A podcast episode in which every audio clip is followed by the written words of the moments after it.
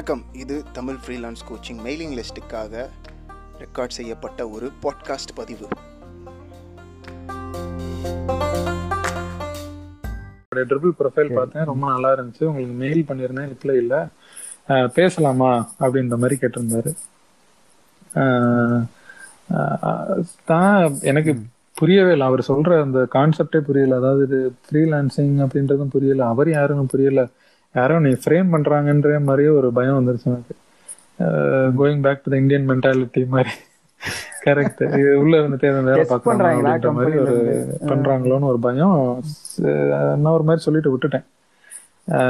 So அதுக்கப்புறம் அவர் detail மட்டும் என்ன சொன்னார்னா நான் வந்து லெமன் ட்ரீ ஹோட்டல் லெமன் ட்ரீல அந்த கார்னர்ல ஒரு ஸ்டார் ஹோட்டல் இருக்குங்க அது என்னது?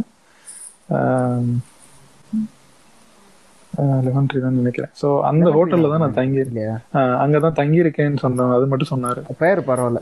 ஸோ நீங்க ஈவினிங் வந்தீங்கன்னா வி கேன் டிஸ்கஸ் அப்படின்னு சொல்லிட்டு ஃபர்தர் டீடைல்ஸ் எதுவும் சொல்லல அவர். அதுக்கப்புறம் நானும் அன்னைக்கு ரொம்ப லேட்டாக தான் போனேன். ஸோ அன்னைக்கு நான் போகல. திரும்ப மறுநாள் வந்து காலையில ஆஃபீஸ் போறதுக்கு முன்னாடி அந்த ஹோட்டல் போயிட்டு அவர் பேர் மட்டும் எனக்கு ஞாபகம் இருந்துச்சு. அதை வச்சு கேட்டேன் நான். அப்புறம் ஒரு ரிசப்ஷன்லேருந்து அவருக்கு சொல்லி அவர் இறங்கி வந்தார். வந்துட்டு டு பி ஃப்ரேங்க் அவர் என்கிட்ட அப்பாலஜைஸ் தான் பண்ணார் ஃபர்ஸ்ட் ஆல் சாரி நான் உங்களை உங்களை அஃபிஷியல் மெயிலுக்கும் உங்கள் நம்பருக்கும் நான் கால் பண்ணியிருக்க கூடாது எனக்கு உங்களை எப்படி ரீச் பண்ணுறதுன்னு தெரியல. நான் இங்க- இங்க பெங்களூர்ல ஒரு டூ த்ரீ டேஸ் தான் இருப்பேன் அதனால தான் ஏதாவது பண்ணி உங்களை ரீச் பண்ணணும்னு பண்ணேன்.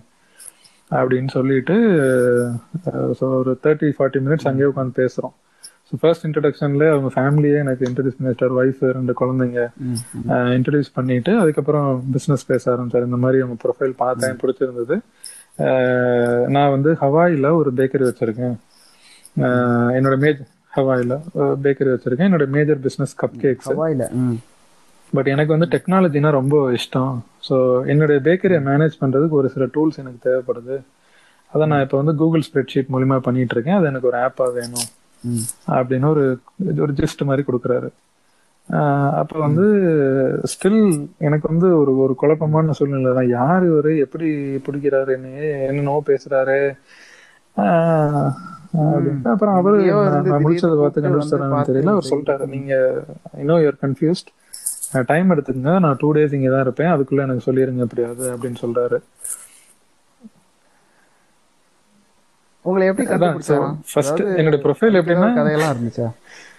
ஏன்னா வாழ்க்கையில பல பேர் வந்து கிளைண்டே இல்லாம கஷ்டப்படுறாங்க. நீங்க என்னடான்னா கரெக்ட் எனக்கு அதனால தான் எனக்கு ரொம்ப பயமா இருந்தது. ஏன்னா அந்த. டயத்துல நைன்டி நைன் டிசைன்ஸ் எல்லாம் நான் பார்த்திருக்கேன். ஆம், அதுல வர கான்டெஸ்ட் பார்த்திருக்கேன். ஒரு சில நேரங்கள்ல ஓகே பார்ட்டிசிபேட் பண்ணலாமான்னு யோசிச்சு நிறைய பண்ணிருக்கேன். பட் அகைன் ரொம்ப காம்படிஷன்ஸ் இருக்கறனால சரி சரி கேக்குறவங்களுக்கு 99 கொஞ்சம் design-ன்றது ஒரு 99 freelancing community மாதிரி. என்னது? அது என்னன்னா நிறைய கிளைண்ட்ஸ் இருப்பாங்க. இப்ப- இவர் எனக்கு ரீச் அவுட் பண்ணவரே என்ன பண்ணலாம்னா அவரோட ஐடியா வந்து இந்த மாதிரி எனக்கு ஒன்று இருக்கு. எனக்கே ஒரு டிசைனர் வேணும். என்னுடைய ப்ராஜெக்ட்டுக்கு டிசைன் டாஸ்க் பண்றதுக்கு எனக்கு ஒரு டிசைனர் வேணும்னு போஸ்ட் பண்ணுவாரு. அது அவர் எவாலுவேட் பண்றதுக்கு என்ன பண்ணுவாருன்னா மேபி அவருடைய ப்ராடக்ட் ஐடியால இருந்தே ஒன்று எடுத்து கொடுக்கலாம். இல்ல ஜென்ரிக்கா ஒரு ஐடியா ஒன்று போஸ்ட் பண்ணி டெஸ்ட் மாதிரி கொடுப்பாரு. இது வந்து open con most of the test மாதிரி. இதான் நடக்கும். ஆமா? Most of the time 99 open design contest தான் இருக்கும். இல்லையா? ஸோ நீங்க அந்த யார் வேணாலும் பங்கெடுத்துக்கலாம். எந்த சரி அதாவது ஒரு கான்டெஸ்ட் மாதிரி ஒண்ணு போடுவாங்க. ஒருத்தர் இருக்காங்க ஒருத்தவங்களை செலக்ட் பண்ணுவாங்க. எல்லாரும் வந்து அந்த பங்கேற்கிறதுக்கு உங்களுக்கு செலக்ட் பண்ண ஆரம்பிப்பாங்க. நூறு ஆயிரம் அந்த மாதிரி தான் இருக்கும். ஏன்னா ஆமா அந்த அந்த நேரத்துல நைன்டி நைன் டிசைன்ஸ் மட்டும்தான் ரொம்ப ப்ராமினெண்டா இருந்தது ஃப்ரீலான்சிங்க்கு அதாவது இந்தியாவில் உள்ள ஒருத்தனும் வெளிநாட்டுல உள்ள ஒருத்தன் கூட பிசினஸ் பண்றதுக்கு அது ஒண்ணுதான் ரொம்ப பிரபலமான ஒரு இதுவா இருந்தது. ஸோ நீங்க அந்த பார்ட்டிசிபேட் பண்றதுக்கு உங்களுக்கு காசு எதுவும் தர மாட்டாங்க காம்படிஷன்ல செலக்ட் ஆன ப்ரொஃபைல் அனௌன்ஸ் பண்ணும்போது எதனால அதை செலக்ட் பண்ணணும் இருக்கு. So most of the time உங்களுக்கு ஐடியாவே இருக்காது எதுக்கு நீங்க எதுக்கு ஆனீங்க? இல்ல எதுக்கு உங்களுக்கு அந்த ப்ராஜெக்ட் கிடைக்கல? ஆமா. ஆமா. வின்னிங் டிசைன் மட்டும் காட்டுவாங்க. feedback-ஏ வேற எந்த கான்டெஸ்டன்டோட டிசைனையும் காட்டவே மாட்டாங்க. ஸோ உங்களுக்கு கம்பேர் பண்ணக்கூடியது உங்களுடைய டிசைன் ஆயிரத்துல உங்களுடைய ஒரு டிசைன் அந்த வின் ஆன ஒரு ஃபைனல் டிசைன் அதுக்கப்புறம் அவங்க ஒரு சின்ன அக்ரிமெண்ட் மாதிரி போட்டுக்கிட்டு தே ஸ்டார்ட் ஒர்க்கிங் பண்ணி அந்த ஆக்சுவல் ப்ராஜெக்ட்ல ஸ்டார்ட் பண்ணுவாங்க. ஸோ அந்த எக்ஸ்பீரியன்ஸ் தான் என்னை பொறுத்த வரைக்கும் ஃப்ரீலான்சிங்ல இருந்தது அதுவும் சும்மா பண்ணி பார்ப்போம் பண்ணி பார்ப்போம்னு பண்ணுனது. அது ம். ஸோ அங்க இருந்தது நான். இவர் இப்படி பண்றாங்களோ? இருந்தது எனக்கு அந்த நேரத்துல. சரி ஒரு ஒரு நம்பிக்கையில ஸ்டார்ட் பண்ணி பார்ப்போம் அப்படின்னு சொல்லி பேச ஆரம்பிச்சேன் அவர்கிட்ட. எதுவும் சொல்லல அவர்கிட்ட. ஆ ஆ சரி இது போறதுக்கு முன்னாடி ஒரு கேள்வி. கரெக்ட் நைன்டி நைன் நல்ல கேள்வி. இருக்கும்போது அதை நான் சொல்லிடுறேன். அவர் என்கிட்ட பேசும்போது என்னுடைய தயக்கங்களை பார்த்து கரெக்ட் கரெக்ட் எனக்கு எனக்கு எனக்கே இருந்தது நிறைய கேள்விகள். எதுக்கு நம்ம கிட்ட வந்தாரு? யார் ஏன்னா இது கேக்குறவங்க பல பேருக்கு இருக்கும். ஏன்னா நான் படிச்சு படிச்சு சொல்லுவேன். ம். அப்போர்க் மாதிரி ஒரு இடம் இருக்கு. போனா அஞ்சு டாலருக்கும் பத்து டாலருக்கும் செய்யறதுக்கு சோ ஆயிரக்கணக்கில் நான் நான் தயங்கினதை பார்த்து அவர் என்கிட்ட சொல்லிட்டாரு. இந்த மாதிரி நான் அப்ரோச் பண்ண விதம் தப்பு தான் பட் இதுதான் என்னோட ரெக்குயர்மெண்ட் நான் எப்படியாவது உங்ககிட்ட வாங்கணும்னு சொல்லி தான் வந்தேன் அப்படின்னு சொன்னார். ஸோ ரெண்டு விஷயங்கள் சொன்னாரு. ஒண்ணு அந்த நேரத்துல நான் தெரிஞ்சோ தெரியாமலோ நான் ட்ரிபிள்ல நான் அகைன் நான் சோர்ஸ் பிட்ல பண்ண எந்த ஒரு ஒரு ஒர்க்கையும் அதுல போட்டிருக்க முடியாது. என்டிஏ இருக்கிறதுனால. ஸோ நான் செஞ்சு பழகுறதுக்காண்டி நிறைய விஷயங்கள் பண்ணுவோம் டிசைன் ஆரம்பிக்கும் போது எல்லாருமே அதை பண்றது உண்டு. கம்பெனில இருந்து ஆமா ஆமா. என்னுடைய ஃப்ரீ டயத்துல நிறைய செஞ்சு பழகிக்கிறதுக்காக பண்ண வேண்டிய ஒர்க் டைமுக்கு மேல இருக்கும் போது இல்லையா. கேக்குறவங்க எல்லாரும் நோட் பண்ணிக்கோங்க. ஏன்னா ஆமா ஆமா. என் கம்பெனில என்னைய கண்ட்ரோல் பண்றாங்க. எனக்கு அது கிடைக்க மாட்டேங்குது அப்படின்னு கம்ப்ளைண்ட் பண்றதுக்கு நிறைய பேர் இருக்காங்க. அது கேட்கும்போது அவங்க. அவங்களோட மனநிலை புரிந்தாலும் ஆமா இதுதான் எல்லாருக்கும் கதை. அதை மீறி போறதுதான் உங்களுடைய பொறுப்பு அப்படின்னு சொல்றது. சொன்னா பல பேருக்கு பிடிக்கிறது இல்ல அதாவது பல பேர். வந்து இது அநியாயம் அநீதி அப்படின்னு சொல்லிட்டு தான் இருக்காங்களே தவிர அதை தாண்டி. சரி அது இருந்துட்டு போகுது. என் வாழ்க்கையில தெரிஞ்சோ தெரியாமலோ நான் பண்ணி செஞ்சு பழகின விஷயங்கள் போஸ்ட் பண்ணது ட்ரிபிள்ல. போஸ்ட் பண்ணது எல்லாமே ஆ அது அதுவும் உள்ள இன்னொரு correct. விஷயம் So, சரி, காலையில ஒரு பத்து பதினோரு மணிக்கு நுழையிறது. ஏழு எட்டு மணி வரைக்கும் வேலை மட்டுமே இருக்கும். எட்டு மணிக்கு மேல எல்லாரும் சேர்ந்து கம்ப்யூட்டர்ல கேம்ஸ் விளையாடுறது. பன்னெண்டு ஒரு மணிக்கு முடியும். ஒரு மணிக்கு மேல உட்காந்து திரும்ப வேலையை மறுநாளுக்கு உண்டான வேலையை முடிச்சுட்டு மூணு மணிக்கு நாலு மணிக்கு வீட்டுக்கு கிளம்புறது. இது வந்து இது வந்து ரெண்டு மூணு வருஷம் இதே தான் வேலை. ஏன்னா சோர்ஸ் பிட்ஸ் மாதிரி ஒரு கம்பெனிக்கு அந்த அளவுக்கு ப்ராஜெக்ட்ஸ் வந்துகிட்டு இருந்தது. வேலையும் அந்த அளவுக்கு இருந்துகிட்டு இருந்ததுனால இதுதான் அன்றாட வாழ்க்கையா இருந்தது. ஸோ வீக்கெண்ட் இருந்த டயத்துல செஞ்சு பழ ஏன்னா செஞ்சு பழகி கத்துக்கிட்டாதான் அதை வந்து வீக் டேல உள்ள ஒர்க்ல போட முடியும் அந்த திறமையெல்லாம்.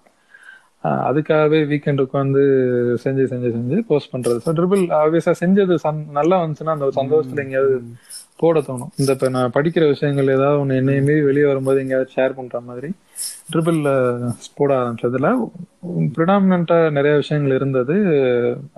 ஃபுட் ரிலேட்டட் அப்ளிகேஷன்ஸ் மாதிரி.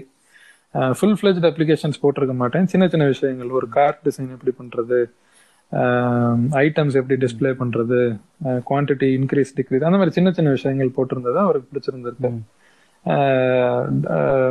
ஸோ எனக்கு தெரிஞ்சு ஒரு ஒரு பேக்கரி நடத்துறவர் டெக்னாலஜி டச்சே இல்லாத ஒருத்தர் இதை பார்க்கவும் அவருடைய மென்டாலிட்டி என்னவா இருந்திருக்குன்னா இவருக்கு வந்து என்னுடைய ரெக்குயர்மெண்ட் ஆல்ரெடி ஃபிஃப்டி பர்சன்ட் தெரிஞ்ச மாதிரி இருக்கு. அதனால இவர் தான் எனக்கு சரியான ஆள்னா அவர் முடிவு ம். ஆமா ஆமா தெரிஞ்சோ தெரியாமலோ ஃபர்ஸ்ட் நீங்க ஒரு நிஷ் ஃபோக்கஸ் பண்ணிருக்கீங்க இல்லைங்களா. உங்களுக்கு இது இதுல என்ன வியப்பான விஷயம்னா உங்க நேச்சுரலா உங்க. லைஃப்ல உங்களுக்கு மனசுக்கு பிடிச்சதை செய்யும் போது தானா ஒரு ஒரு ஃபோக்கஸ் தானா வந்துருது இல்லையா? எத்தனையோ எத்தனையோ விஷயம் டிசைன் பண்ணிருக்கலாம். அதெல்லாம் இல்லாம. சாப்பாடு சம்பந்தப்பட்ட விஷயங்கள் சாப்பாடு சம்பந்தப்பட்ட ஆப்ஸ் கான்செப்ட நீங்க போயிருக்கீங்க. அப்ப எதிரில இருக்கிறவனுக்கு ஒரு கூட்டத்துல வெள்ளை கலர் கூட்டத்துல வெள்ளை கலர் சட்டை போட்ட பத்தாயிரம் பேர் இருக்கிற கூட்டத்துல சட்டை போட்டவங்க இதுவுமே நான் இது இதுக்கு இதுக்கு முன்னாடி நிறைய பண்ணிட்டு இருந்தேன். அதாவது? ஒரு கட்டத்துல என்ன பண்ணேன்னா ஆனந்த விகடனோட அப்ளிகேஷன் போன்ல வச்சிருப்பேன் நான். அந்த அப்ளிகேஷன் ரொம்ப கேவலமா இருக்கும் அவங்களுக்கு ஒரு மெயில் எழுதினேன். கரெக்ட் அவங்களுக்கு ஒரு மெயில் எழுதி உங்க அப்ளிகேஷன் ரொம்ப இதுவா இருக்கு. நான் ஒரு டிசைனர் இந்த இப்படி ஒரு கம்பெனில. ஒர்க் பண்றேன். எனக்கு வந்து காசு வேணாம் பட் உங்களோட அப்ளிகேஷன் நான் வந்து டிசைன் பண்ணி தரேன். அதை வந்து நீங்க கன்சிடர் பண்ணுவீங்களா அப்படின்னு அவங்களுக்கு மெயில்லாம் எழுதியிருக்கேன் நான். ஆப்வியஸா ரிப்ளை வரல அகைன் பட் ஆமா சோ அத சோ அப்படிலாம் செஞ்சு செஞ்சு பார்த்து சரி ஒரு கட்டத்துல. ஏதாவது பண்ணணுமேன்னு சொல்லி பண்ணதான் இந்த ஃபுட் ரிலேட்டட் அப்ளிகேஷன்ஸ் மாதிரி பண்ணது பார்த்து தான் அவர் வந்திருந்திருக்காரு. ஸோ நான் அப்பவே நான் அவர் இப்படிதான் நான் உங்களை ரீச் பண்ணேன். ஸோ என்னுடைய ரெக்குயர்மெண்ட்டும் நீங்க இந்த ரெண்டு மூணு ஸ்கிரீன்ஷாட்ஸ் இங்க போட்டிருக்கிறதுலையும் கிட்டத்தட்ட ஒன்று ஸோ எனக்கு கிட்டத்தட்ட இதே மாதிரி ஒரு அப்ளிகேஷன் வேணும். ஸோ அந்த அந்த ஒரு திங்கிங்ல தான் அவர் என்னைய பிடிச்சி வந்திருக்காரு. ஏன்னா ஹவாயில் இருக்கிறவர் இந்தியாவுக்கு வெக்கேஷனுக்கு வந்தவர் ஃபேமிலியோட டைம் ஸ்பெண்ட் பண்ணாம மூணு நாள் எனக்காண்டி பெங்களூர்ல வந்து உட்காந்துருக்க வேண்டிய தேவை இல்லை. ஸோ ஏன்னா அவர் அந்த அந்த ஃபீல்டுல இருந்து விலகியே இருக்கார். டெக்னாலஜிக்கும் அவருக்கும் ஒரு இது இல்லைன்றனால அவருடைய திங்கிங் அப்படி இருந்து இவர் வந்து அவங்க அப்பா இந்தியன் அப்பா அம்மா இந்தியன். இவர் அவங்க ஹவாயில செட்டில் இவர் யாரு? இவர் வெளிநாட்டுக்காரர்? இவரு அங்க யூஎஸ்ல பிறந்து அங்க உள்ள ஒரு பொண்ணு கல்யாணம் பண்ணி ரெண்டு பொன் குழந்தைங்களோட அங்க பேக்கரி நடத்திட்டு வந்தாங்க ஸோ ஹவாயில ஒரு பிரைவேட் ஐலாண்ட்ல நார்த் இந்தியால அவங்க அப்பா அம்மாவை பார்க்க வந்தவங்க. ஒய்ஃபையும் குழந்தையும் கூட்டிக்கிட்டு இங்க பெங்களூர் அவங்க அப்பா அம்மாவை வந்தாங்க பார்க்க. நாளைக்கு. என்னைய பாக்குறதுக்காக. ஸோ சுவாரஸ்யமே அங்கதான். ஸோ இந்த முதல் சந்திப்பு வந்து கிட்டத்தட்ட நாற்பத்தி நிமிஷம். பிளான் பண்ணி ரெண்டு மணி நேரம் பேசணும். பேசி அவரு அவரு அதகைன் அவருடைய பாயிண்ட் ஆஃப் வியூல அவருக்கு பிடித்தமான அந்த அவருடைய அப்ளிகேஷன் ஐடியாவை எக்ஸ்பிளைன் பண்ணும்போது அப்படியே பரவச நிலை அடைஞ்சு ரொம்ப எக்ஸ்பிளைன் பண்ணிட்டே இருந்தார் அவர். இப்படி எது பாக்குறேன் அது பண்ணணும் இது பண்ணணும். இதுதான் என்னுடைய பிரச்சனை அப்படின்னு ரொம்ப டீப்பா சொல்லும்போது எனக்கு இன்டர்வ் பண்றதுக்கு மனசே வரல. ஸோ கேட்டு இந்த இந்த இந்த கட்டத்துல அவர் உண்மையாலுமே இது பண்றாரு. இது ரொம்ப அவருக்கு தேவைப்படுதுன்னு புரிஞ்சுக்கிட்டேன் நான். ஸோ ஓகே இதுல இனிமேல் நம்ம யோசிச்சா நம்ம முட்டாள்தனம் தான் அப்படின்னு சொல்லிட்டு சரி நான் பண்றேன் அப்படின்னு சொல்லிட்டு அவர்கிட்ட ஃப்ராங்கா சொல்லிட்டேன். அவர் இவ்வளவு தூரம் ஃப்ராங்கா பேசும்போது நானும் சொல்லிட்டேன் எனக்கு வந்து இந்த இதெல்லாம் எப்படி ஒர்க் ஆகும்னு தெரியாது. அதாவது சாரி காசு எவ்வளவு கேட்கறதுன்னு தெரியாது. நான் செய்யற டிசைன் எப்படி உங்களுக்கு அனுப்புவேன்? யாரை வச்சு டெவலப் பண்ண போறீங்க? இதெல்லாம் எனக்கு ஐடியாவே இல்லை அப்படின்னு சொல்லவும் அவரும் ஃப்ராங்கா சொல்லிட்டாரு எனக்கு ஐடியா இல்லை பட் எனக்கு ஃப்ரெண்ட் ஒருத்தர் இருக்காரு. நான் மேபி அவர்கிட்ட கேட்டு நான் ஏதாவது ஒன்று பண்ண பாக்குறேன். ஆஹ், நீங்க எப்போ டிசைன் பண்ண ஆரம்பிக்கிறீங்க அப்படின்னு அடுத்த கேள்வி வைக்கிறாரு. நான் எனக்கு. ம். சரி ஒரு ஆப்பர்ச்சுனிட்டி வந்தா எனக்கு தெரியும். பத்து பத்து தெரியும்னா இருபது தெரியும்.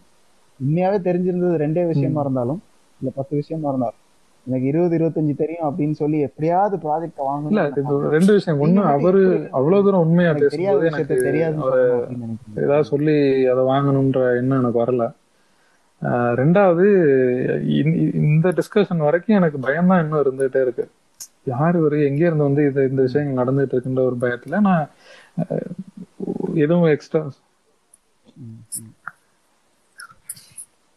கரெக்ட் கரெக்ட் இது இது ஓகே இது ஏதோ வேணாம்னு சொல்லி போனோம் அவரை பொறுத்த வரைக்கும் ட்ரிபிள்ல அவர் பார்த்தது மாதிரியே நான் செஞ்சு. கொடுத்தா கூட அவருக்கு சந்தோஷம்.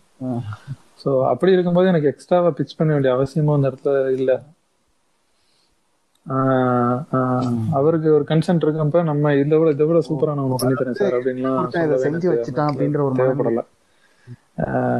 சோ அப்படி சொல்லிட்டு அவரு அகைன் டிஸ்கஷன் முடிக்கும் போது எப்ப ஆரம்பிக்கிறீங்கன்னு கேட்டு முடிக்கிறாரு. அந்த டயத்துல எனக்கு வந்து ஒரு ஒரு பழைய விண்டோஸ் லேப்டாப் இல்ல டெஸ்க்டாப் ஒன்று வச்சிருந்தேன் நான்.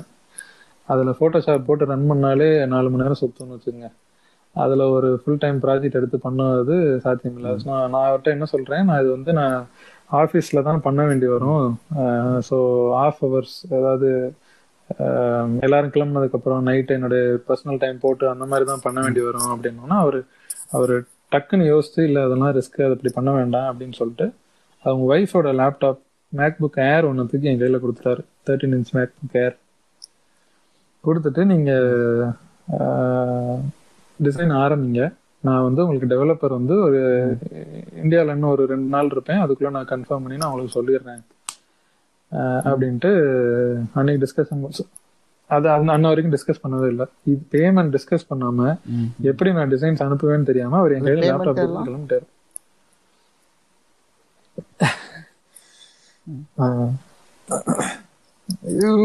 உண்மை சரி கேக்குறவங்க எல்லாம் ஒரு பாதி வந்து யோசிக்கலாம்.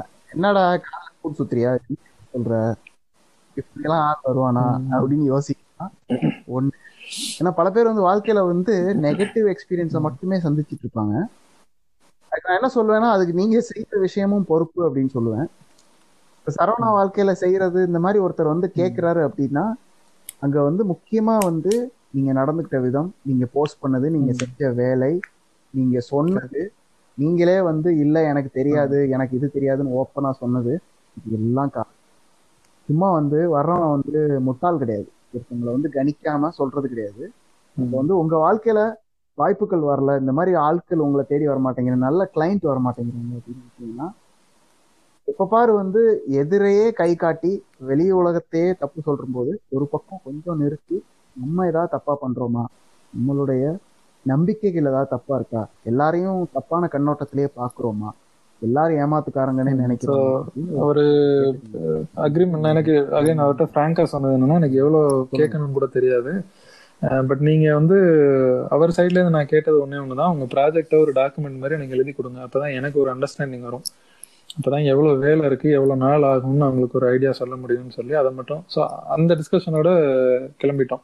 சரி. அவருக்கு வந்து நான் அவருடைய ஐடியாவை ஒரு டாக்குமெண்டா எழுதி தரணும். என்னோட சைட்ல இருந்து நான் வந்து அவருக்கு அது எவ்வளவு நாள் ஆகும் என்ன எஸ்டிமேட்ன்றதை சொல்ல வேண்டியிருந்துச்சு. இதுக்கப்புறம் தான் நான் போய் உட்காந்து. ஃப்ரீலான்சிங்னா என்ன எவ்வளவு சார்ஜ் பண்ணணும் எப்படி சார்ஜ் பண்ணணும் பில்லிங் ஸ்டார்டிங்லேயே பண்ணணுமா பாதியில பண்ணணுமான்றதை படிக்க ஆரம்பிக்கிறேன். ஸோ அப்பயும் அகைன் டாலர்ஸ்ல அவர் பேசிட்டு இருக்காரு. நான் இந்தியன் ருபீஸ்லயே அதை கன்வெர்ட் பண்ணிக்கிட்டே இருக்கேன் மண்டேக்குள்ள. ஸோ அதுக்கப்புறம் ஒரு எனக்கு தெரிஞ்சு ஒரு ஃபிஃப்டீன் டேஸ் டைம் எடுத்துக்கிட்டாரு ஒரு டெவலப்பர் கண்டுபிடிக்கிறதுக்கு. பட் அந்த பையன் பேசி பார்த்துட்டு நேர்ல கூப்பிட்டு என்னையும் அந்த பையனையும் இங்க ஒரையன் மால் பெங்களூர்ல கூப்பிட்டு பேசுறாரு திரும்ப. அவருடைய ட்ரிப்பை எக்ஸ்டெண்ட் பண்ணி இந்தியாவில் வந்து ட்ரிப்பை எக்ஸ்டெண்ட் பண்ணி திரும்ப ரெண்டாவது தடவை பெங்களூருக்கு வந்துட்டு அந்த பையனையும் என்னையும் கூப்பிட்டு ஒரையன் மாலில் வச்சு ஒரு காஃபி ஷாப்பில் உட்கார வச்சு பேசுகிறாரு பேசும்போது அந்த பையனுடைய எக்ஸ்பீரியன்ஸ் அவருக்கு சூட்டபுளாக இல்லை. ஸோ அந்த மீட்டிங் முடிஞ்சு கிளம்புறப்ப அவருக்கு வந்து இந்த டெவலப்பர் சரி வர மாட்டான்னு எனக்கு தோணுது. நான் கிவ் மீ சம் டைம் நான் அதை சொல்றேன் அப்படின்ட்டாரு.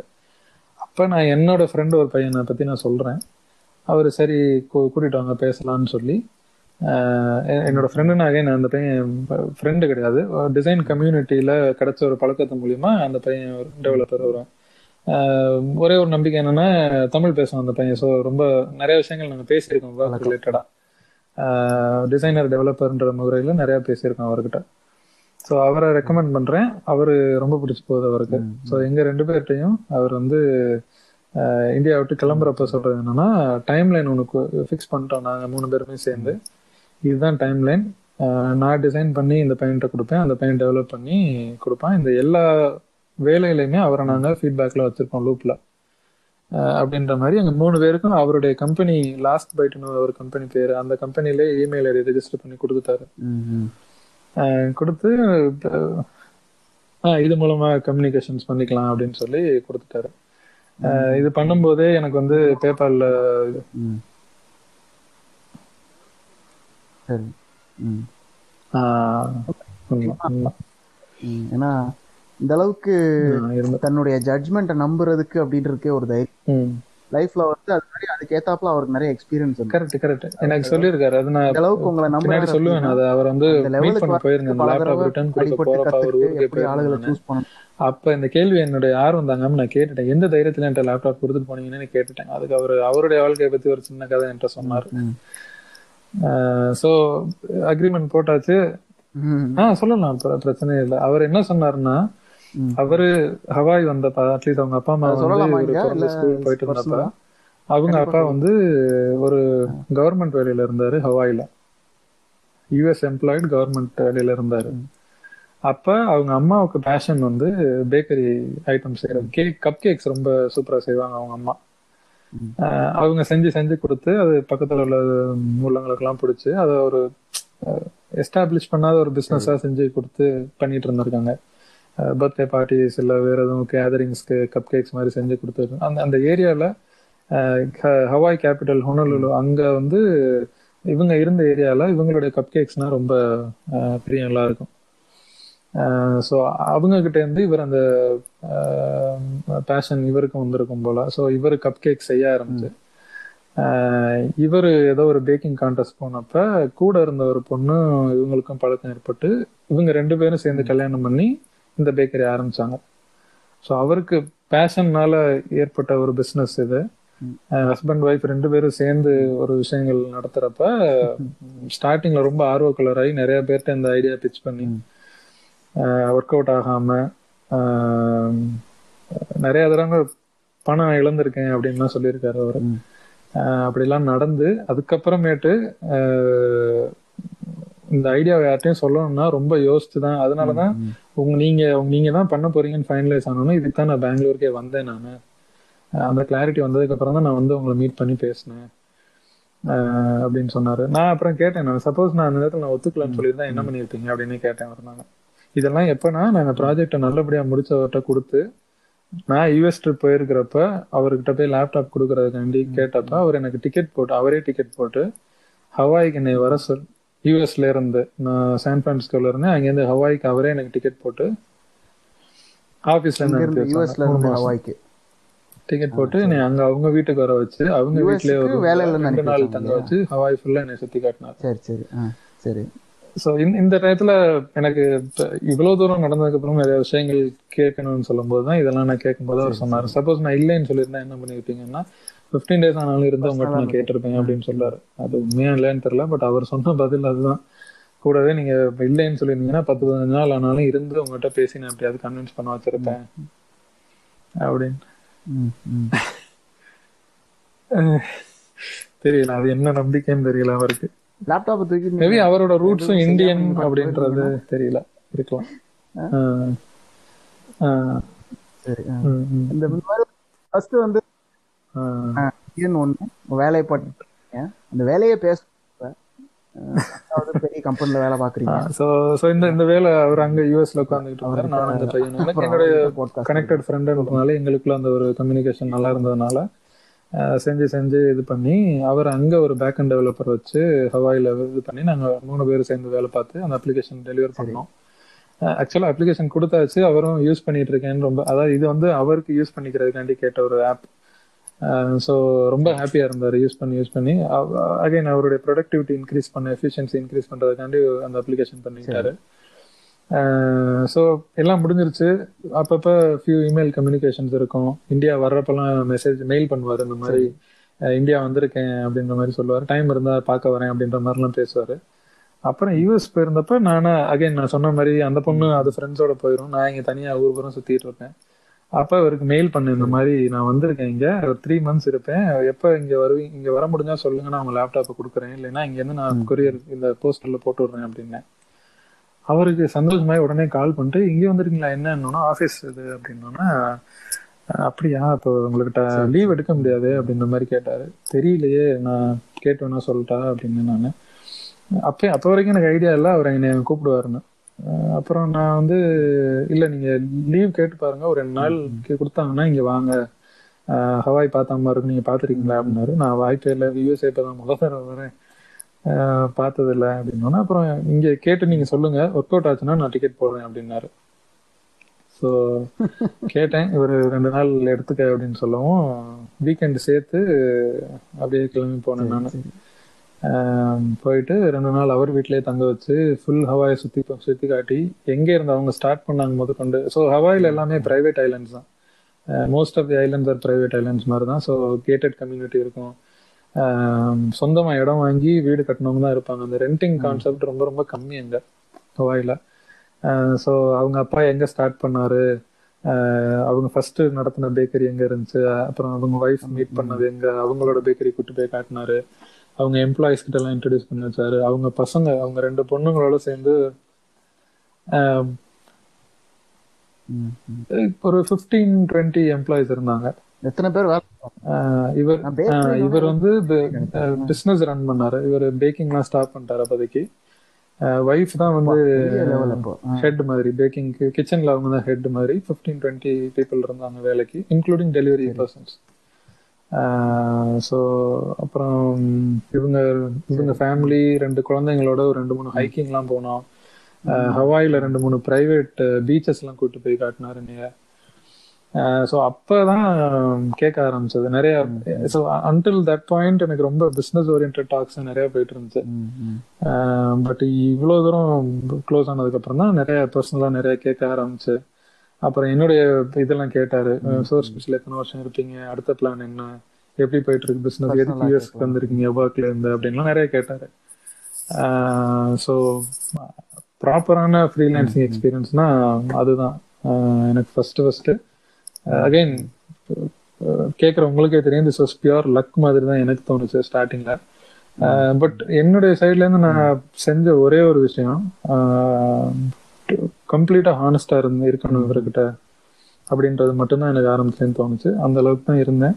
அது தேங்க்ஃபுல்லி எனக்கு ஒர்க் அவுட் ஆயிருச்சு கடைசி வரைக்கும். ஸோ ஆ. ஆ கரெக்ட் நீங்க லக்குன்னு சொல்றீங்க.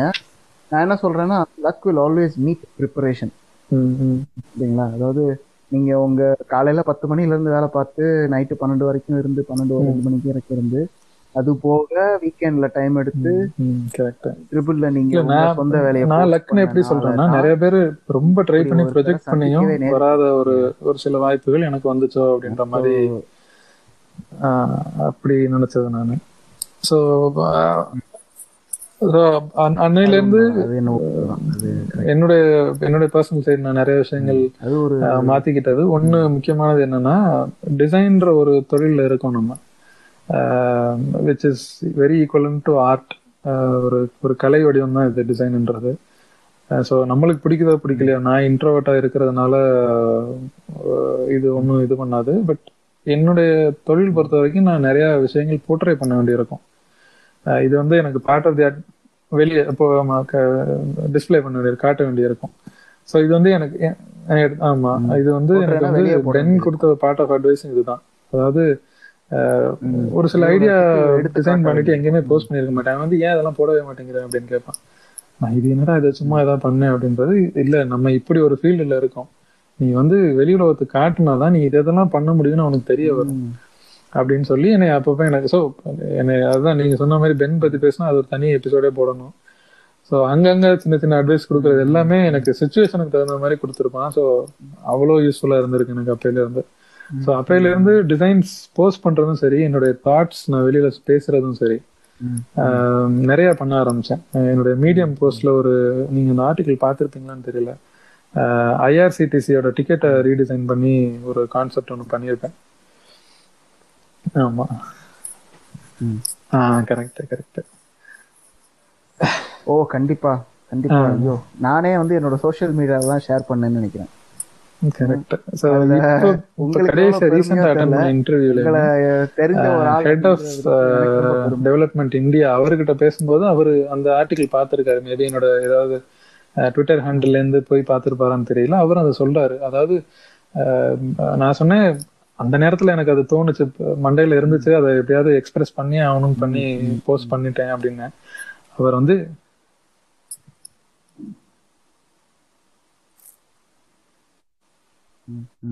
கேட்குறவங்களுக்கு ஒரு சின்ன பிரேக்கு அவர் என்ன பண்ணார் அப்படின்னா ஐஆர்சிடிசி அதாவது இந்தியன் ரயில்வே உடைய டிக்கெட்டு அது ரொம்ப கேவலமாக இருக்கும். அதை எடுத்து வித்தியாசமாக அப்படியே உலக லெவலில் டிசைன் பண்ணியிருந்தார். உலக லெவல்னா உலகத்திலேயே டாப் லெவலில் நான் சொல்லுவேன். அப்படிப்பட்ட ஒரு அவுட்கம் வந்திருந்தது. இன்னைக்கு வந்து அவர் பண்ண டிசைன் வந்து மேபி இன்னைக்கு தான் வந்து மினிமலிசம் அப்புறம் இந்த ஸ்டைல்லாம் வந்து ஒரு மாதிரி கொஞ்சம் ஃபேமஸ் ஆயிருக்கு. நீங்க அதை பல வருஷத்துக்கு முன்னாடியே பண்ணிருக்கீங்க சரவணா இல்லையா? யோசிச்சு பாருங்க. இன்னைக்கு இருக்கிற டிசைன் ட்ரெண்ட் வந்து ஓரளவுக்கு இந்த பெரிய டைப் இதெல்லாம் அந்த மாதிரி இருக்கலாம். நீங்க இது பண்ணது எப்போ? எத்தனை வருஷத்துக்கு முன்னாடி டுவெல்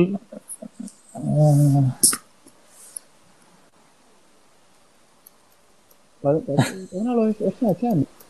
பன்னெண்டு வருஷத்துக்கு அப்போ அது வந்து ஆமா ஆமா.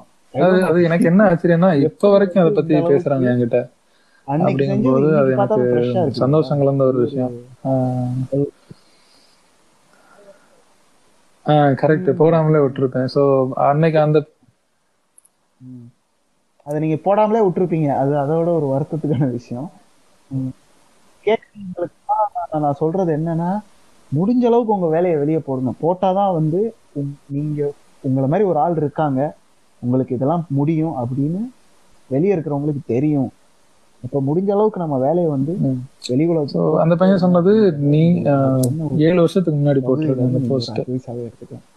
ஸோ ஆமாம் ஸோ அந்த பையன் சொன்னது நீ எக்ஸ்பிரஸ் பண்ணிக்கிட்டே இருக்கணும். நீ நீயே செஞ்சு வச்சுட்டு உனக்குள்ளே வச்சுக்கிட்டு இருந்தேன்னா அது எதுவும் ஆக போகிறதில்ல அப்படின்ற மாதிரி. ஸோ அந்த எக்ஸ்பீரியன்ஸ் ப்ளஸ் இந்த ஃப்ரீலான்சிங் அதுவாக எனக்கு வந்து சேர்ந்தப்ப நான் எனக்கு சொல்லிக்கிட்ட ஒரு விஷயம் என்னன்னா இனிமேல் நீ செய்யறத ஒரு முழு மனசோட வெளியில எக்ஸ்பிரஸ் பண்ணு. அது தெரிஞ்சோ தெரியாமலோ ஒரு நாளைக்கு உனக்கு பலனுள்ளதா வரும் அப்படின்னு. ஸோ அன்னைக்கு நான் யோசிச்ச அந்த ஐஆர்சிடிசி போட்டேன். இன்னைக்கு நான் இப்போ ரீசெண்டாக அட்டன் பண்ண இன்டர்வியூல அந்த ஹெட் ஆஃப் பிபி என்கிட்ட கேட்டு அந்த அந்த கிரீவியன்ஸை அந்த அதாவது இது எதுக்கு பண்ணேன்னா அதுக்கு பேக் ஸ்டோரி அந்த மீடியம்ல எழுதியிருப்பேன் நான். ஒரு நாள் நைட் ஆக்சுவலா ட்ரெயினை மிஸ் பண்ணிட்டு எதனால மிஸ் பண்ணேன்னா அந்த டிக்கெட்ல கோச் கிளியரா தெரியாது எனக்கு. ஸோ அது அதை தேடுவேன். அந்த ஏன்னா நீங்க ஏர்சிடிசி டிக்கெட் பார்த்தா தெரியும். கோச் நம்பர் எங்க இருக்குன்னு சத்தியமா கண்டுபிடிக்க முடியாது. அந்த மாதிரி தேடி தீபாவளி டயத்துல ட்ரெயினை மிஸ் பண்ண கடுப்புல அன்னைக்கு நைட் உட்காந்து ரஃபா ஸ்கெச் பண்ணி வச்ச ஐடியா தான் அது. அடுத்தடுத்த டைம் கிடைக்கிறப்ப அதை டிசைனா மாத்தி அந்த ஒரு பேக் ஸ்டோரி எழுதி எக்ஸ்பிளனேஷன் கொடுத்து போஸ்ட் பண்ணியிருந்தேன். ஸோ அவர் வந்து அந்த கிரீவியன்ஸோட விடாம அந்த வருத்தத்தோட நீ விடாம அதை வந்து ஒரு ஒரு அவுட்புட்டை நீ கொடுத்த பாத்தியா அது எனக்கு ரொம்ப பிடிச்சிருந்துச்சுன்னு இவர் சொன்னார் எனக்கு. ஸோ அகைன் நான் கனெக்ட் பண்ணிக்கிட்டேன். நீ என்னைக்கோ பண்ணது எப்பயோ உனக்கு பலனா ஆகும் அப்படின்ற மாதிரி. ஸோ அந்த ஒரு விஷயத்த வச்சு எனக்கு இந்த கம்பெனில எனக்கு வந்து இவனை வச்சு இவன் வந்து ரெண்டு மூணு டிசைனர்ஸ் வச்சு மேனேஜ் பண்ணுவான்ற ஒரு நம்பிக்கை அவங்களுக்கு வந்திருக்கு. எது? நான் இப்போ அட்டன் பண்ணது. ஆமா ஒரு ஆமா.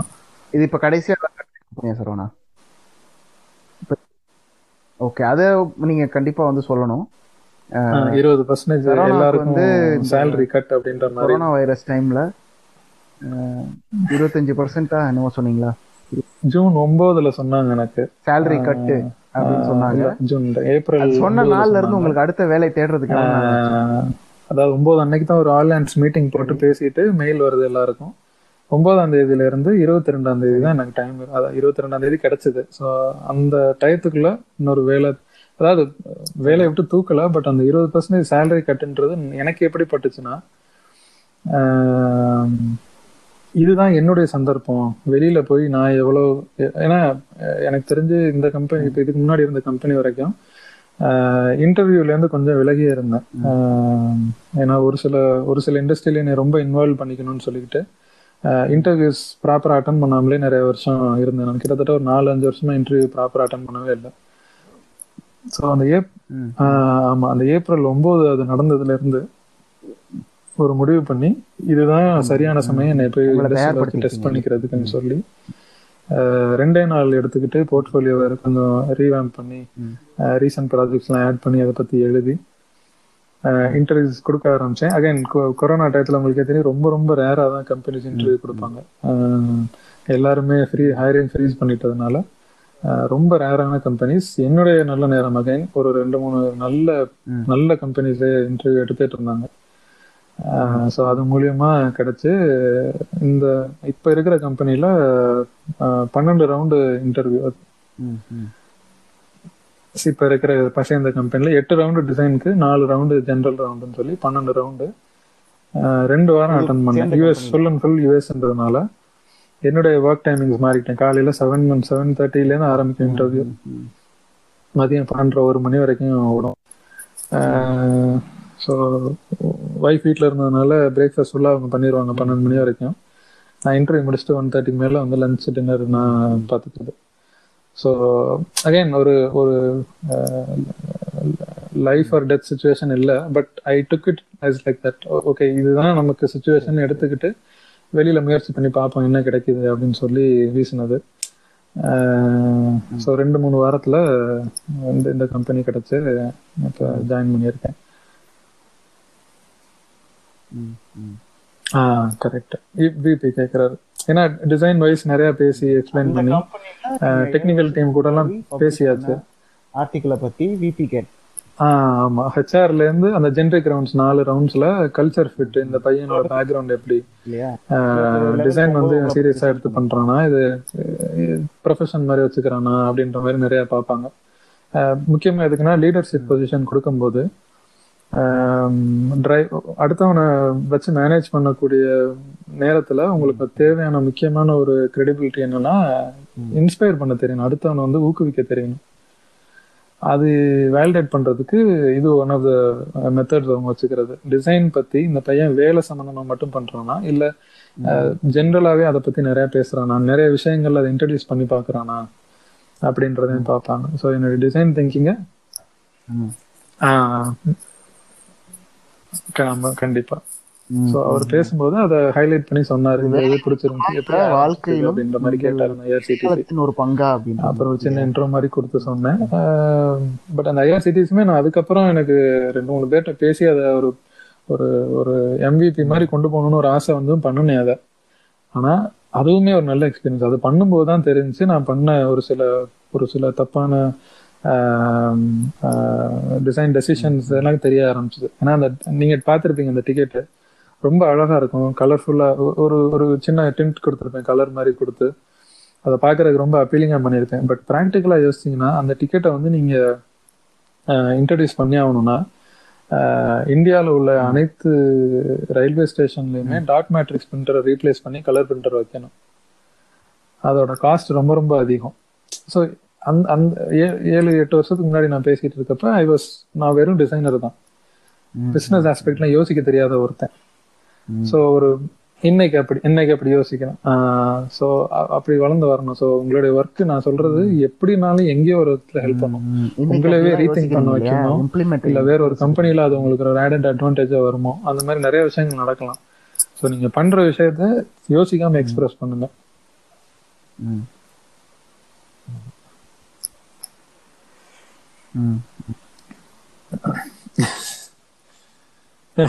சரி. இப்போ கடைசி கண்டிப்பா கடைசி நீங்க சொன்ன கடைசி விஷயம் இருக்கு இல்லையா? அன்னைக்கு வந்து நான் வெறும் இல்லையா? பத்தி யோசிக்கல. எப்படி உண்மையாகும். அது செயல் நடை நடைமுறை ஒத்து வருமா? அதெல்லாம் யோசிக்கல. மாத்திட்டேன். இன்னைக்கு வித்தியாசமா யோசிக்கிறேன் நீங்க இந்த பாதையில எல்லாரும் போகணும் அப்படின்னா என்ன செய்யணும்? ஏன்னா இன்னைக்கு வந்து ஃப்ரீலான்சிங்ல நான் இந்த சேனல் ஆரம்பிச்சு இந்த பாட்காஸ்ட் ஆரம்பிச்சு நான் செய்யற நம்பர் ஒன் விஷயம் என்னன்னா இந்த வேலை எப்படி யூஸ் ஆகுது அப்படின்னு உங்களுக்கு தெரியணும். ஏன்னா பல பேர் வந்து ஒரு மிஷின் மாதிரி எங்கேயோ எவனோ வந்து சொல்றான் இதான் இன்புட் ரெக்குவயர்மெண்ட் ஆ சரி சார் அப்படின்னு தலையாட்டிட்டு அவன் சொல்றத அச்சு மாறாம அப்படியே செய்யறத மட்டுமே வேலையா செஞ்சுட்டு இருக்காங்க.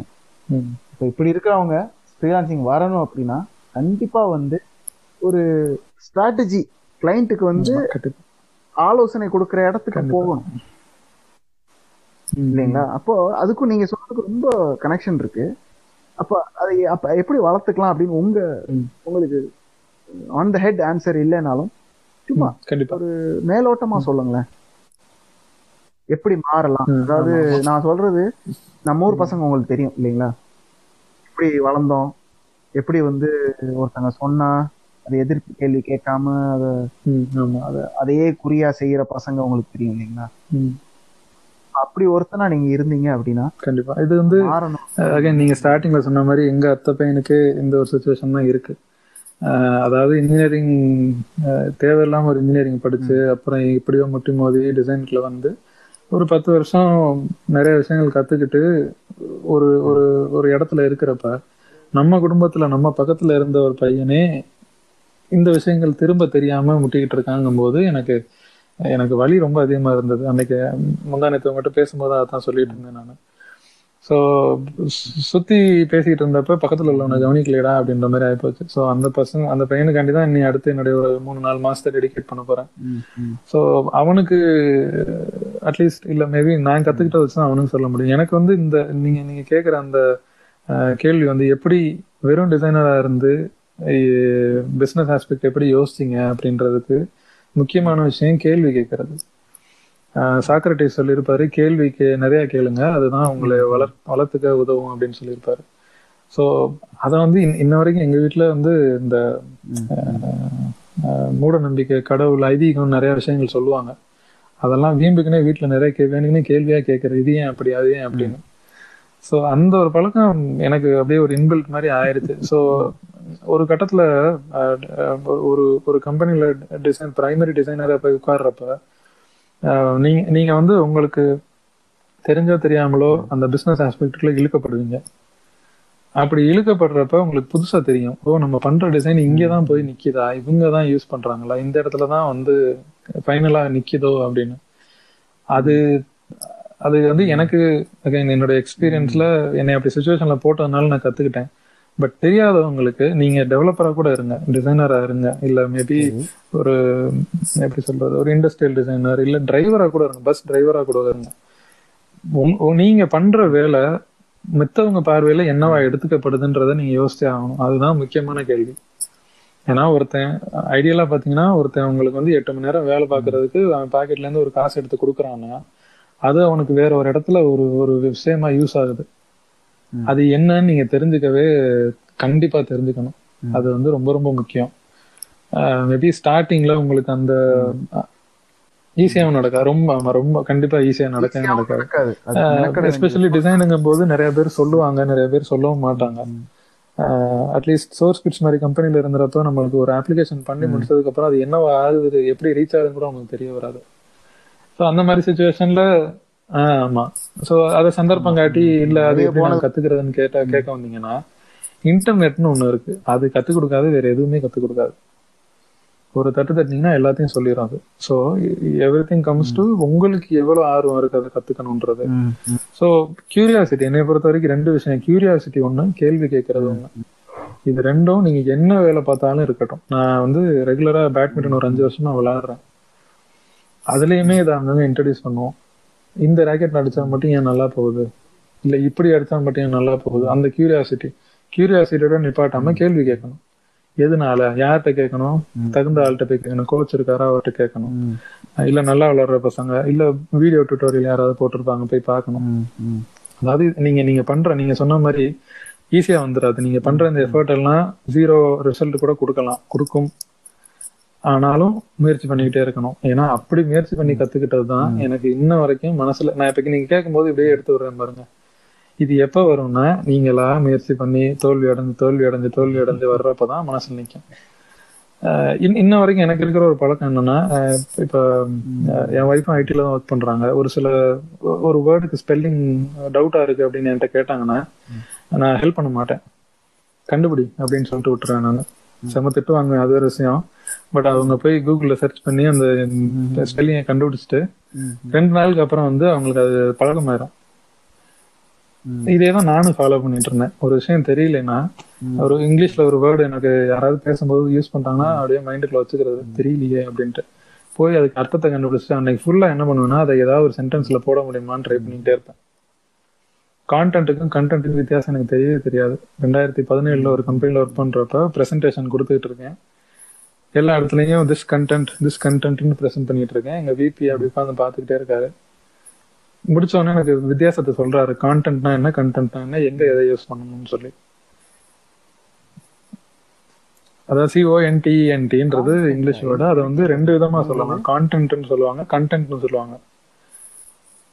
ஸோ கான்டென்ட்ன்றது தான் ஆ, correct. ஆஹ், சரியான வார்த்தை. இந்த டிசைன்ல இந்த கான்டென்ட் தப்பா இருக்கு அப்படின்னு சொல்லுவாங்க ஸோ கண்டென்ட்ன்றது மனநிறைவுன்னு ஒரு அர்த்தம் கொடுக்கும். மை. ஹார்ட்ஸ் கண்டென்ட் அப்படின்னு சொல்லுவாங்க. ஸோ இந்த டிஃபரன்ஸ் அவர் எனக்கு சொன்னாரு. அன்னையில இருந்து எல்லா மீட்டிங்லயும் கான்டென்ட்ற வேர்டு வர்றப்போ ஒரு ஒரு மைக்ரோ செகண்ட் டக்குன்னு யோசிச்சுட்டு கான்டென்ட் அப்படின்னு சொல்லுவேன் நான். ஸோ ஸோ இன்னும் வரைக்கும் ஸோ அந்த அந்த curiosity with the same amount of questioning everything அப்படின்ற மாதிரி நான் சொல்லி எல்லாத்தையும் கேள்வி கேட்கணும். ஏன்னா அதை கத்து அதை அந்த கேள்வி கேட்டு அதுக்கு உண்டான விடை உங்களுக்கு தெரிய வர்றப்போ ஒரு மனநிறைவு கிடைக்கும் பாருங்க.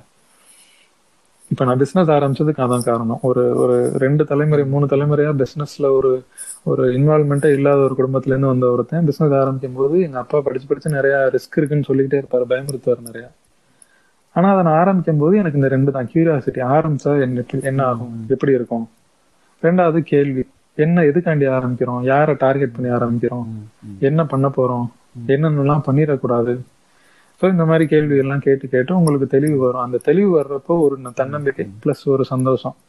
அது வந்து நீங்க இந்த ப்ராசஸ்ல போய் கிடைச்சாதான் உண்டு. இதை ஏன் ஒருத்தன்ட்ட போய் ஒரு பிசினஸ் பர்சன்ட்ட போய் சார் இது பண்ண போறேன். என்ன ஆகும்? என்னென்ன பிரச்சனை வரும்? எப்படி நான் யோசிக்கணும்? எவ்வளவு டெபாசிட் வச்சுக்கணும்? இதெல்லாம் கேட்டிருந்தேன்னா எனக்கு அந்த சந்தோஷமே கிடைக்காது. நாளைக்கு ஃபெயிலியர் ஆனா உந்தி எந்திரிக்க முடியாது என்னால ஸோ வளர்ந்து வர்றவங்களுக்கு வளர்ந்து வர்றவங்களுக்கு என்னோட அத்தை பையனுக்கு இதுதான் நான் சொல்ல போறேன். மூணு மாசம் எனக்கு டெடிகேட் பண்ணியிருக்கிறது இதுக்கு தான் ஆமா. சரி சரி. சரி சரவணா. இதை விட அழகா நம்ம இது முடிக்க முடியாது. உண்மையை சொல்லணும் அப்படின்னா நான் இன்னும் விட்டா இன்னும் பார்ட் டூ பார்ட் த்ரீ எல்லாம் இதையே நான் வந்து மூணு பாட்டா போட போறேன்னு நினைக்கிறேன். பட் நம்ம எனக்கு தெரிஞ்சு என் உள் மனசு சொல்லுது உங்களை மறுபடியும் நான் இன்டர்வியூ பண்ணுவேன். இது வெளியே போனோடனே நிறைய கேள்வி வரும். உங்ககிட்ட இருந்து தமிழ் ஃபினான்ஸ் கோச்சிங் தமிழ்நாட்டில் இருந்தும் நிறைய பேர் இன்னும் நிறைய கத்துக்கலாம் அப்படின்றது நூத்தி ஒரு சதவீத உண்மை. அதனால மேலும் உங்களை இன்னும் நிறைய விஷயத்துக்கு நான் உங்களை கூப்பிட அஹ் ரொம்ப நன்றி சரவணா. சரவணா கிட்ட இருந்து நானும் நீங்களும் நிறைய கத்துட்டு இருப்போம் அப்படின்னு நம்புறேன். அஹ் கேட்டுட்டு இருக்கிறவங்க கேள்வி இருந்தா மறக்காம எனக்கு இமெயிலில் திரும்ப அனுப்புங்க. சரவணா உங்களை எப்படியாவது ரீச் பண்ண முடியுமா அப்படின்னு சொல்லுங்க.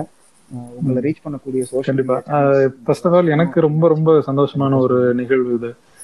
ஏன்னா அகைன் ஒருத்தருக்கு தன் கடந்து வந்த பாதையை மறக்கக்கூடாது. இன்னொன்று ஞாபகப்படுத்தும் போது ஒரு சந்தோஷம் கிடைக்கும். எப்படிலாம் இருந்து வந்திருக்கோம் அப்படின்ற ஒரு ஒரு நிறைவு கிடைக்கும். அதனால உங்ககிட்ட இந்த இந்த இது பேசுனது என்னை பொறுத்த வரைக்கும் ரொம்ப ரொம்ப சந்தோஷமா இருந்தது. அகைன் பர்சனலா உங்ககிட்டன்னும் போது இன்னும் சந்தோஷமா இருந்தது. ஏன்னா நம்ம ரொம்ப நாளைக்கு முன்னாடி மீட் பண்ணது. இப்பதான் இவ்வளவு தூரம் ரொம்ப டீட்டெயில்டா பேசுறதுக்கான வாய்ப்பு கிடைச்சது. ஸோ ரொம்ப ரொம்ப நன்றி என்னுடைய சைட்ல இருந்து. ரீச் பண்ணணும்னா கண்டிப்பா எனக்கு ட்விட்டர்ல இருக்கேன் நான். ஆக்டிவா ட்விட்டர்ல இருக்கேன் நான். டால் அண்ட் கண்டென்ஸ்ட் அப்படின்ற ஒரு ஹேண்டில் இருக்கேன். நீங்க மேபி கமெண்ட்ஸ்ல போட்டீங்கன்னா தெரியும்னு நினைக்கிறேன் அது. ஸோ ரீச் பண்ணலாம். நான் எந்த டவுட்ஸ் கொஸ்டின்ஸ் எது இருந்தாலும் கிளாரிஃபை பண்றதுக்கு. ஏன்னா ஒரே ஒரு இதுதான். ரா- ராஜவன் எதுக்கு இதை ஆரம்பிச்சாரோ அதுதான் நான் எனக்கு தோன்றதும். நம்ம கத்துக்கிட்ட ஒரு விஷயத்தனால இன்னொருத்தனுக்கு யூஸ்ஃபுல்லா இருக்கணும். அதே கஷ்டம் வேற யாரும் படக்கூடாது. அதுல அர்த்தமே இல்லை முக்கியமா.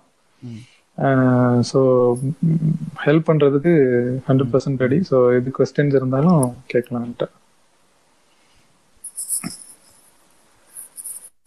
ம் கண்டிப்பா. சரி சரவணா இத்தோட இந்த பதிவை முடிச்சுக்கிறோம்.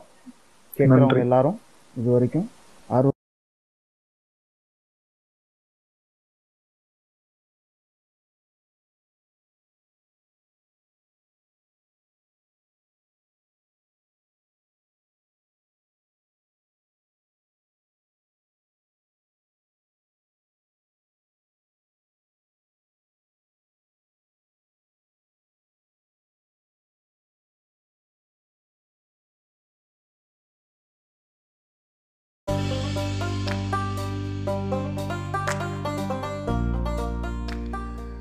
பாட்காஸ்ட் பதிவு உங்களுக்கு பயனுள்ளதாக இருந்திருக்கும் நம்புகிறேன் உங்களுடைய கருத்துக்களையும் கேள்விகளையும் இமெயில் லிஸ்ட்டில் பதிலாகவோ இல்லை ஆங்கர் ஆப்பில் வாய்ஸ் மெசேஜாகவோ எனக்கு அனுப்பலாம்.